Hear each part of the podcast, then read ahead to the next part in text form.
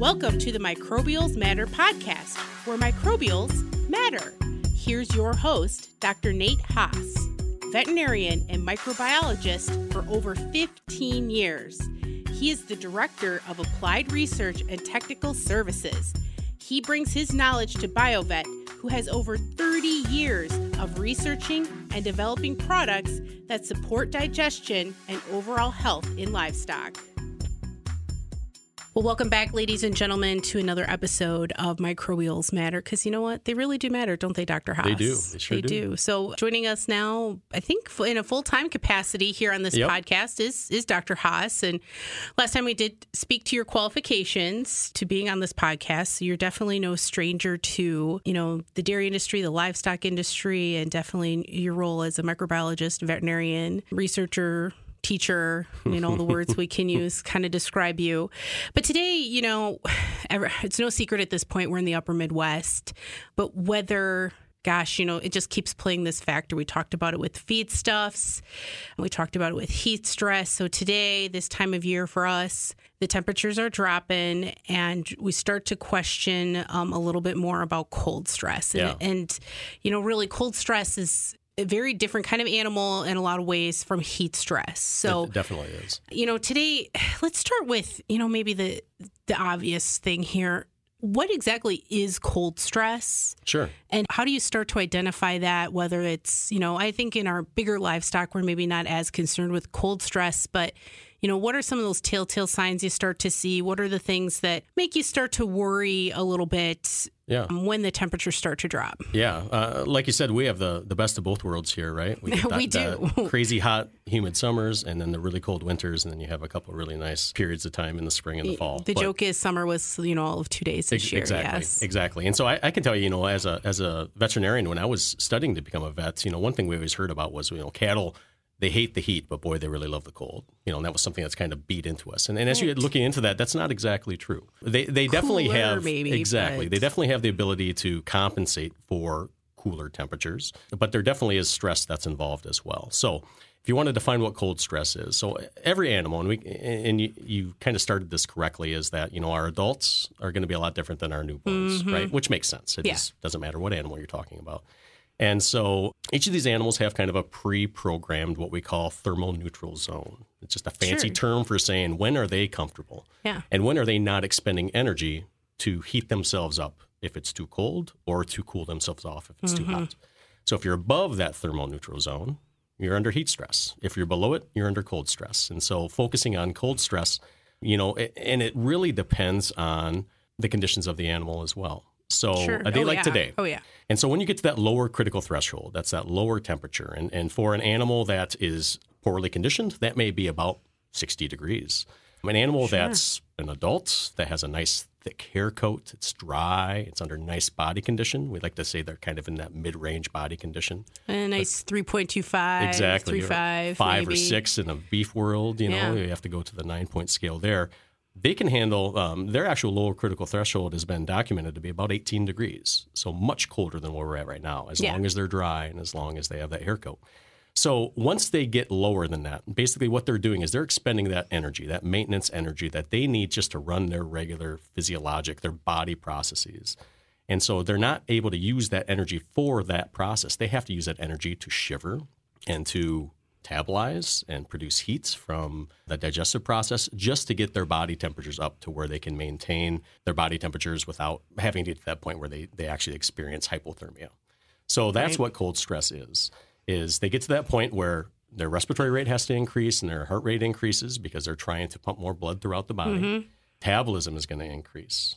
Where cattle make their heat is through metabolism. So Oh, yeah. breaking down that feed that they're taking in, that's a heat. Uh, it's called an exothermic process, right? So it produces heat. So they're going to increase their eating when they get cold, when they're under cold stress, mild cold stress, because they're trying to increase metabolism. They're also trying to increase their fat layers in, in their body as Uh, well. gain a little weight. Yes. Exactly. And and then the last thing is they'll put on that that long hair coat, right? So those are the three things they can do to adapt to cold.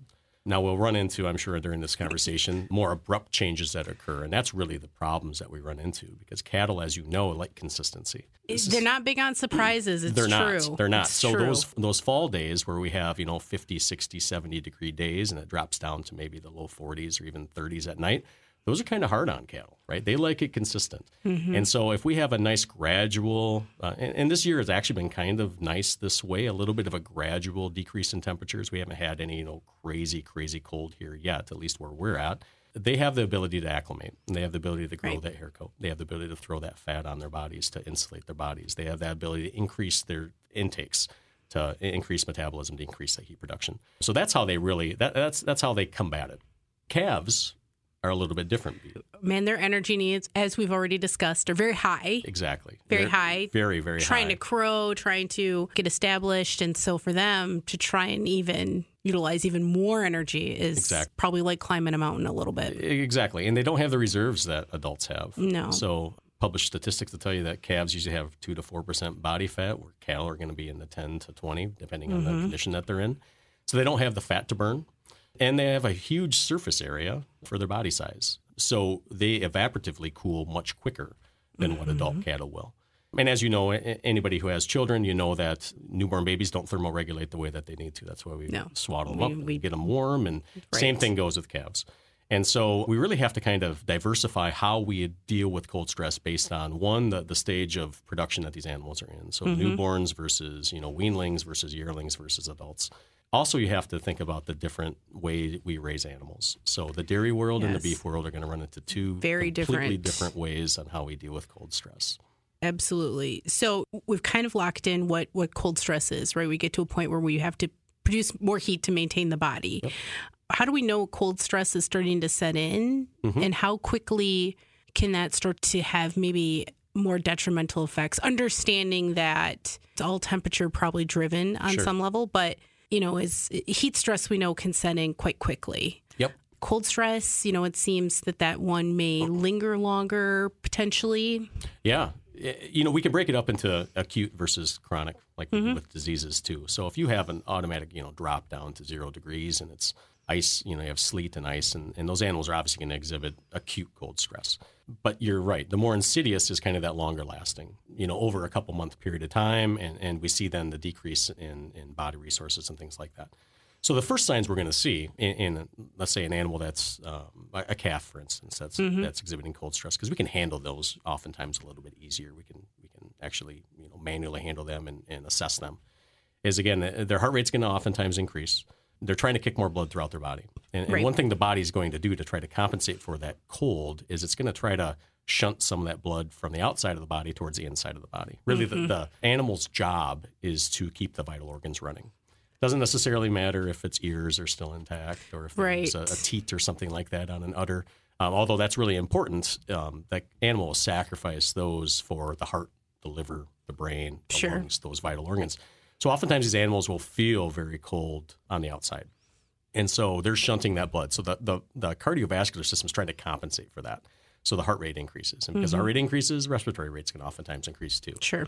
And along with that, metabolism is going to increase. The chronic things, the longer lasting, what we call environmental stress. And again, I, I guess I should go back to some things we'll see for those acute types of hypothermia would be like a calf that's born in a wet, cold environment. Uh, yeah, not what we want. Not Exactly, ideal. Not ideal. It's wet from all of the, uh, you know, the, the fluids that is bathed Right. in while inside mom.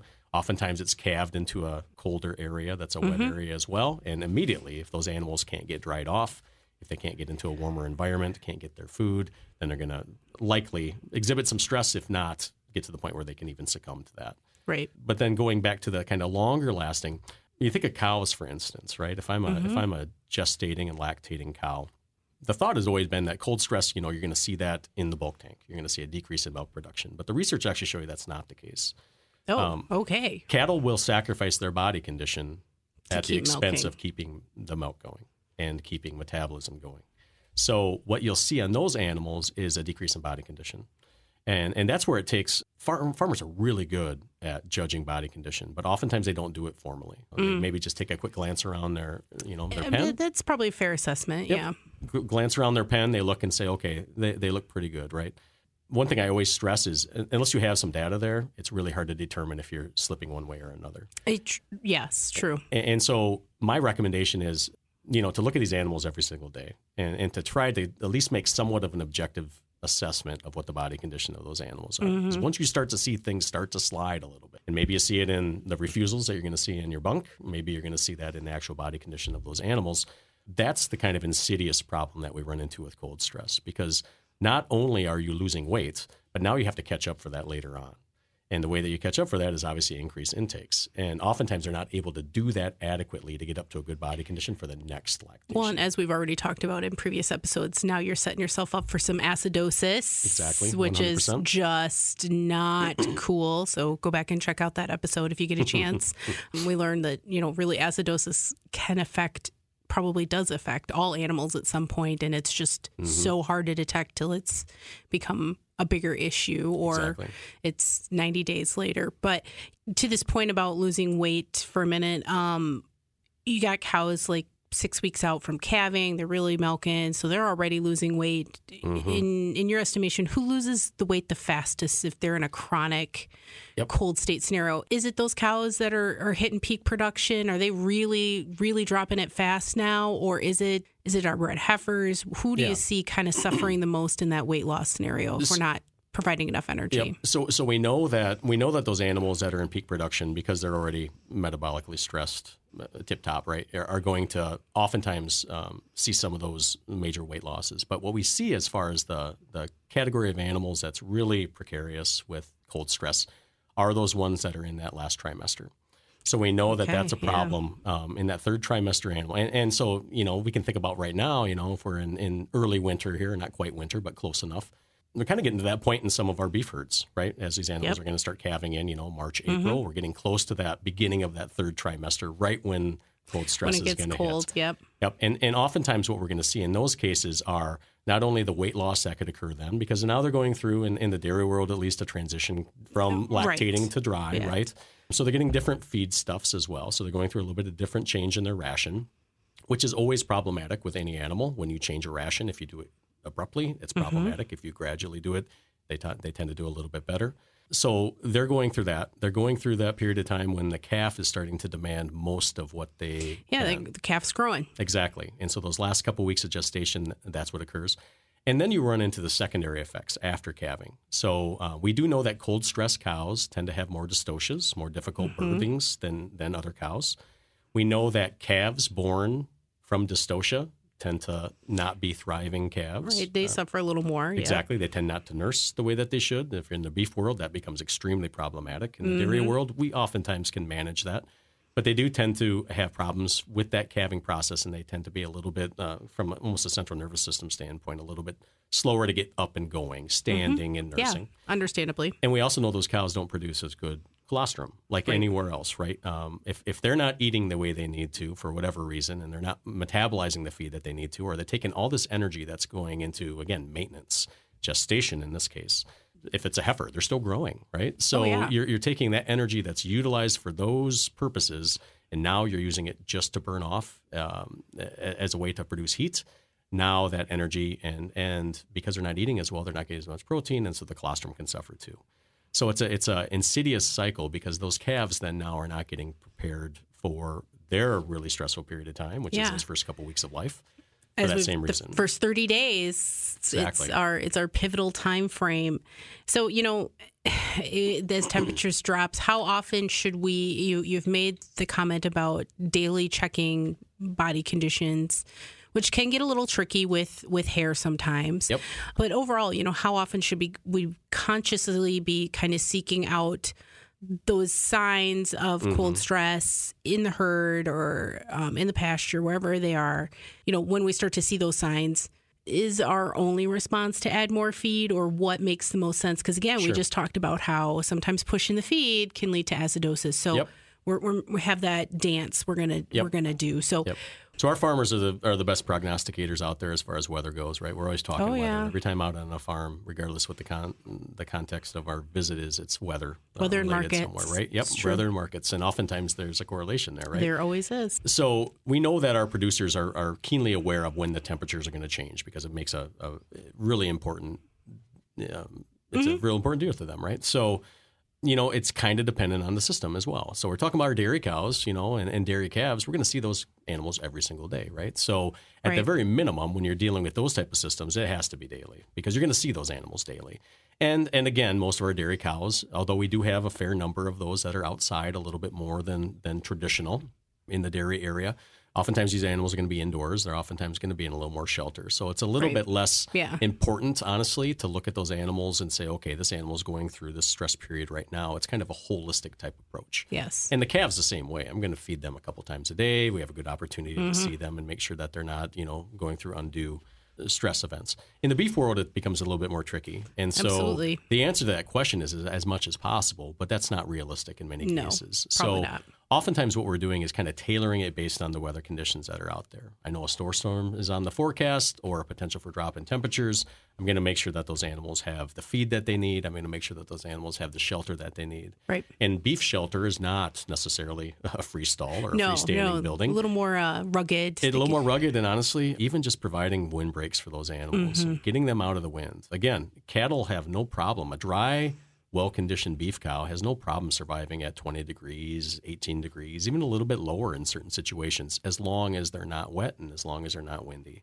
Feed intakes are going to be a, a no brainer, though. Mm-hmm. So there's a couple different calculations that you can make, and none of these are super fancy and they're not super te- technical, but you can think about them as there's one calculation that's used a lot where below 32 degrees, you take the temperature, and for every degree below that, you can just make an estimation about a 1% increase in feed intake.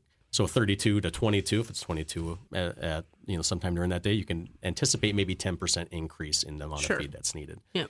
If it's wet, you have to double that. So that's a 2% Ah. increase. So that 32 to 22, even though 22 is well within that thermal neutral zone for adult animals, you're increasing their intakes likely to 20%. Wow. And so one way we have to have to kind of assess this, again, it's different in the beef and dairy world, but we like to look at refusals in, in the dairy world. We like to see what's left in the bunk after they're fed. And those animals will increase that. So we don't want a slick bunk usually in those situations. we no. want to, especially when you're dealing with this, is because what you want to do is have enough feed there that those animals can at least self-select that they're going to go and eat. They're going to go in and increase that heat that's produced um, without being limited by that. So feed intake is extremely, extremely important. When you deal with with calves, just keeping them warm is the biggest thing. So I always say deep and dry when yes. it comes to bedding. Big right? bedding packs. Exactly. Very helpful. You you don't want- you know you want to be able to get them so they can nestle in. The, think of straw and think of corn stover or anything that you're using for bedding, kind of like hair, right? We want to have air pockets in between there because that's insulatory. We want it dry. You don't want it caked on. Just like the hair coat of an animal, you want that nice and fluffy mm-hmm. because that air is really what's insulating that body. If it's slicked down, or if there's mud or feces or other debris that's kind of caking down that hair, the insulation capacity no is good. completely It's gone. useless, yeah. Exactly. It's completely useless. You know, the same thing goes with calves when you're talking about calf coats, and I think we have to talk about that because that's an We important thing. We do. We do. And so, calf jackets are, for those of you who have never used them before, they're literally just jackets that go over the back side of the calf. They They're kind of cute if you ask me. Yep. yes. And now they but even effective have they're very effective. And they can be they can be very effective. They can be detrimental if you don't work with them if they're too wet. Yep. And they, they even make earmuffs for calves They now do. too, right? They so, do, So you can uh, get those to kind of pre- prevent, you know, potential tips, frostbiting or, or anything like that. But when it comes to calf jackets, there's a couple rules of thumb for calf jackets too. Usually by the time those calves are at least at the point where the rumen is pretty much Mm-hmm. functioning, and we usually count that as about three weeks of age, about 21 days. Prior to that, since the rumen really isn't working that well, they're not producing all that heat. That They really aren't. No.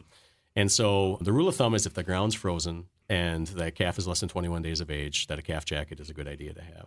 There's another rule out there, which I kind of like as well. It's called the rule of 90s. And so that's if you take the high temperature of the day and you take the low temperature at night and you add them together, and if they're less than 90 degrees, then that calf could have a calf jacket on. So that would be if you're, you know, if it's 40 yeah. degrees during the day and it's 30 degrees at night, that's 70. That doesn't reach your 90. And so you'd have calf jackets on those animals to help them. Again, only up until they're able to really To generate some heat themselves. Yep. Yeah. So you gotta be careful that they're not sweating underneath it because obviously that's going to cool them off. That Right. wet that's there, and then it gets matted down. So clean, dry calf jackets are really good options for most of of the winters when you're in these temperatures where you're below freezing. So just to kind of follow up here, when you say a one percent increase below thirty-two degrees, Yes. that is that kind of across ages? It, it, that's a very general. That's a generalization okay. that you can deal with there because so our again, calves, our little mm-hmm. calves, probably going to need a little more help. and- Exactly. And so, you know, very typically around here is when we start really recommending. And actually, I don't recommend it even now. I recommended it about a month ago. And that is mm. to start increasing the intakes of their liquid feeds. So a very typical feeding regimen would be, you know, two quarts twice a day. That's kind of the old-fashioned way that we've dealt with that. And I think we would argue yes. that that's probably not necessarily It's- adequate in many as cases. as as we have discussed, yes, in, in previous podcasts, that Yep. that might be not quite starvation diet, but it's hard to. That's a maintenance diet. It- it's, very hard to gain weight. on that type of a diet. Yeah. And I know Dr. Zimmer has talked about that before, and he's very right. You know, if we could, you know, every farm just has a bunch of two quart or two liter bottles around, right? So Right. getting larger bottles is, is sometimes just the only thing that's between, you know, giving that animal more nutrition and taking them past that just maintenance diet.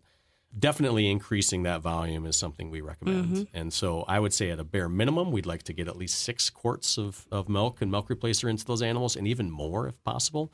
That's a bare minimum. And, and those calculations will tell you that at about 20 degrees, that extra two quarts is enough to, to just heat that animal up to the point where they're not taking weight off their body.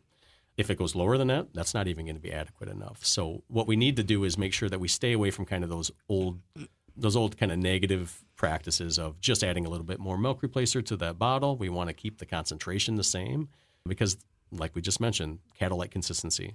They do. So if They you do. if you're used to drinking um, your milk or milk replacer at a certain concentration and now it's extra concentrated just because you think okay I'm going to give a little more of the the powder for instance into this that can cause some other problems too including some abomasal issues some bloat and also can cause exacerbation of scours too. yes. So yes. so that's really important to think about is is increasing that volume.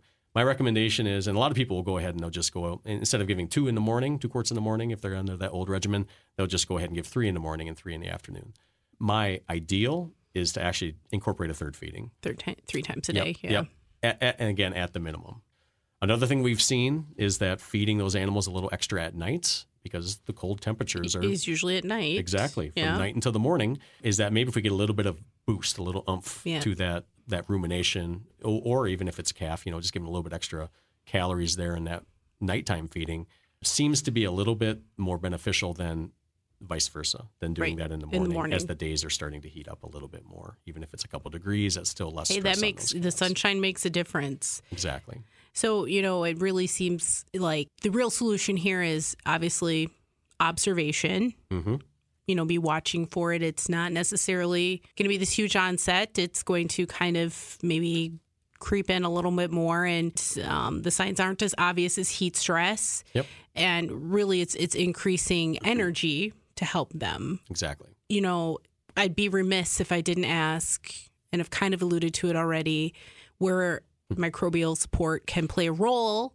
in this as we've talked about you know as we increase those feedings we Yep. do run maybe a little risk of acidosis depending on if we stick to just the two feedings for example in the calves or you know with cows a lot of times we're just feeding once a day Yep. and you know cows aren't smart enough to not necessarily overeat at the beginning so walk me through how microbials can help um, either with cold stress itself directly and and or you know how it can support as we increase these feed stuffs maybe helping not to end up with acidosis or or Yeah. other metabolic setbacks. The main way that acidosis so there's there's a couple different things to consider here too. So um, if i just all of a sudden and that's why i made the comment i like to kind of incorporate these changes in the feeding patterns well ahead of time right?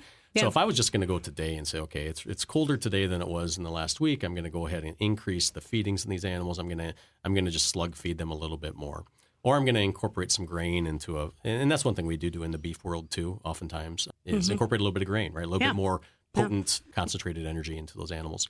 That's where acidosis takes off, right? Right. Because Starch. the microbes, exactly, the microbes that are in the rumen take time to develop, and so when we Mm-hmm. change feed and we increase the amount of feed, it takes time for replication to occur of those microbes, and some microbes that produce a lot of the acids, the negative acids that cause rumen acidosis, they adapt much quicker. It's kind of a crafty way that they can that they can do this.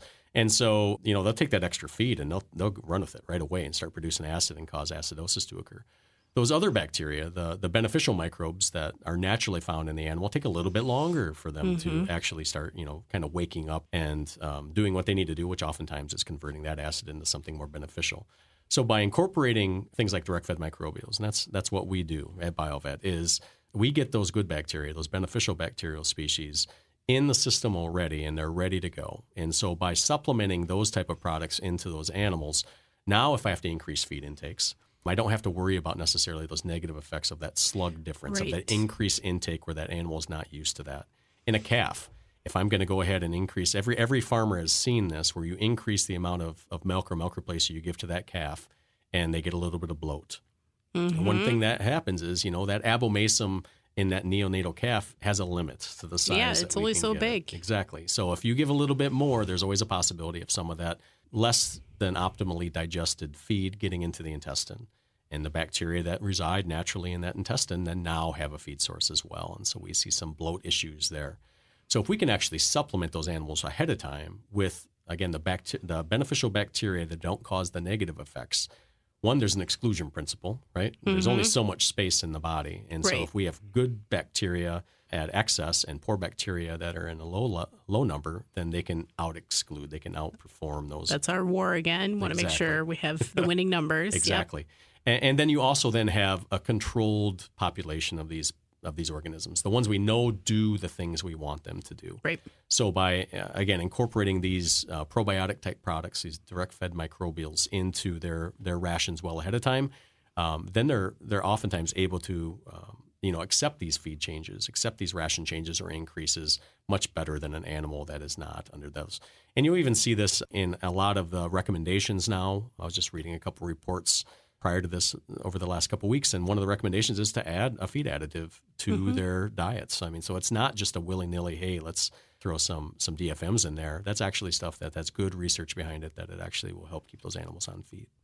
Well, and again, we've talked about this too that, you know, the microbes don't live forever. So exactly. we can't necessarily, you know, do a one time yep. DFM scenario and hope for the best. It's really something that has to be continually uh, applied. They, yes. they have short generation span, so they do grow fairly quick. When I say that there's a, a lag mm-hmm. in the growth, we're talking about the lag of you know in certain situations hours to days maybe, but they do grow quite quick. But then they don't last that long. So most of the bacteria that we work with are quite transient. You know, they need to be continually fed in order to get to the populations because that uh, again bypass protein is the name of the game in the rumen. Right. They need to die so yes. that the animal can use that protein from those microbes.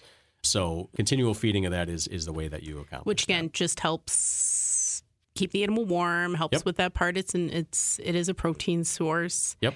Yep. Um, and you know, really along those lines too, by doing the DFMs, you know, again, we're kind of kind of setting them up not to kind of get that 90 day post mm-hmm. slug that we've mm-hmm. kind of seen when we get into overfeeding, underfeeding a little bit with animals. Yep, exactly. I guess another thing too, while we're talking about feed and how to drive those feed intakes mm-hmm. too, we can't discount water, right? Yes. And, and, and water is feed, right? We consider water feed as far as the the definition from oh, you know, how pretty critical. those exactly. And so uh, we know that water intake will drive feed intake. So lack of water, animals will stop. You know, you think of the rumen. How much of that rumen is water? You're talking up 40 or 50 gallons mm-hmm. of rumen contents, and a lot of that is liquid. So if we don't maintain water, those animals will oftentimes stop eating, period. And that becomes really problematic in cold environments to keep water available and to keep it from freezing, yes. right? So if um, obviously we have heaters and things like that that we can provide to them too, but if you think about it a little bit as well, if I'm providing ice cold water to these animals that are already struggling with trying to thermoregulate, they have to heat the water. They sure do, right? and that takes a lot. Of energy. It takes a energy. ton of energy. Same thing goes with frozen feed, right? If they're eating mm-hmm. frozen feed, one they oftentimes won't if there's you know ice balls in the feed or things like that. But if they do ingest that and the feed's cold, that's got to heat up as well. And so we want to pay particular attention to the water that we provide to those animals in ca- in the calf world there's no good reason if you're if, if, let's just say you're you're feeding your milk you have them on a grain starter and you're going to give them water we always recommend water they of should course, have it yep. at all times right yep obviously that becomes problematic if it freezes so when you mm-hmm. actually administer that and first bring it out there it's important that it's warm the yeah. closer to body temperature that that water can be the closer to 100 degrees 101 degrees for these calves the less energy they'll have to spend to heat that up Correct. and oftentimes it's a yes. little more palatable for them too so one way that we kind of drive water intakes, it's another area of our business is with electrolytes. And so by providing the electrolytes, that's maintaining hydration in those animals. Mm-hmm. It not only helps hydrate, you know, the circulatory system and the cellular structures of the animals, but also drives increased water intake as well. Just like certain individuals, you know, if you, you drink some some salty or, or sugary fluids, electrolytes, you're going to probably drink a little more water throughout the day too to try to replenish everything that's that that um, electrolyte is going into. So you know we have we have adult products like our like our Gold Light products, and we have our calf products like our calf uh, base light and Gold Light that we definitely recommend. It's it's a no brainer in the summer. And Right. I say it's a no brainer. We still are trying to get more individuals kind of on that bandwagon of hey, you know, when you're above a certain degree, you, you probably should have electrolytes in your ration, Right. right? We also know that it's really important in the wintertime too, and, and probably in the fall and spring. So, I mean, year round Mm-hmm. electrolytes is not necessarily something that we shy away from. Well, dehydration is still very real in the wintertime with drier air, less moisture, like you've alluded to, having to heat the water in the body. It's Yep. it becomes um or even the slug feeding with calves. Yep. All those things can can quickly lead to some dehydration, which is just bad news. Even the rest, you know, I mentioned early stages as increased heart rate and respiratory rate, and so in dry air, when you're breathing out at an increased rate, Yeah. you will dehydrate. It's it's mm-hmm. kind of a, we call it an insensible loss. You can't necessarily measure that, but it makes sense. Everybody that's been out in a cold morning and see the steam, right and it's it's, it's still very real. It it's is. still very real. So i mean it's it's it's out there. We know it exists. Parts of the country probably aren't dealing with cold stress but there are a lot of um admittedly in the beef and dairy world there's still a fair amount of people Mm-hmm. that this is a reality. Um, so you know keeping an eye on our livestock making sure that we are supplementing energy but making sure we're doing it smartly um, and direct fed microbials can really help kind of play a role into making sure we're, we're maximizing our use of energy. So, Yes. you know, at the end of the day, our hmm. favorite part of the podcast, you know, this is coming. Yep. What's the elevator pitch? What is our take home here and lessons we need to keep in mind as we move forward into, you know, right now at, at the taping of this particular podcast, we are mm-hmm. really running into kind of the winter months here in the upper Midwest.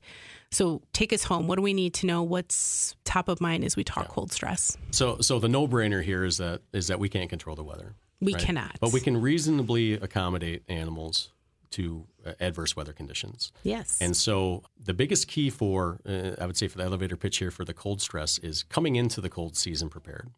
And so Mm-hmm. that means having these animals on a proper plane of nutrition. Again, a, a animal in good flesh that's in that good body condition score range has no problem being in the teens as long as they're dry and, and not exhibiting excessive stress. You had mentioned that you know even though we're in, you know broadcast in areas outside of maybe the upper Midwest where it's not quite as cold, a thin animal that's wet and has matted hair coats or a, or a short hair coat, Still sixty suffering. degrees, Yeah. sixty degrees is the lower critical threshold for those animals. And so most everywhere in the United States at a certain period of time during the wintertime will get lower than that. So it's not something that we just deal with in the in the, the white north here, right? With all the snow and, and ice, but we do deal with it all over the, the United States and in the world. And so the key is to get those animals on that plane of nutrition ahead of time. Again, that's Right. where we get, you know, supplementing with direct fed microbials, trying to get those animals metabolizing to their fullest effic- uh, the highest efficiency, getting those animals on a good plane of nutrition. And uh, when we do need to intervene, intervene in a, in a I would say a, a way that doesn't necessarily change the animal's routine too much, right? So Right. we're not going to go Yeah. ahead and change with abrupt feed changes, but slowly and gradually incorporate those and also provide, you know, shelter for those animals as best as possible. Again, even something as much as keeping some wind off those animals is going to be a huge difference. Well, you heard it here, folks. Um, cold stress, it's real, and it's not just for the super cold days. It's really can affect animals in the right circumstances at a variety of degrees. So, to learn more, as always, bio-vet.com and stay tuned to our podcast as we dive deeper into um, some more areas that Dr. Haas has some additional experience in as a microbiologist. So looking forward to continuing our story here and learning more about animal nutrition and how microbials still matter. Thanks for joining us for Microbials Matter. For more episodes and additional information, visit bio-vet.com.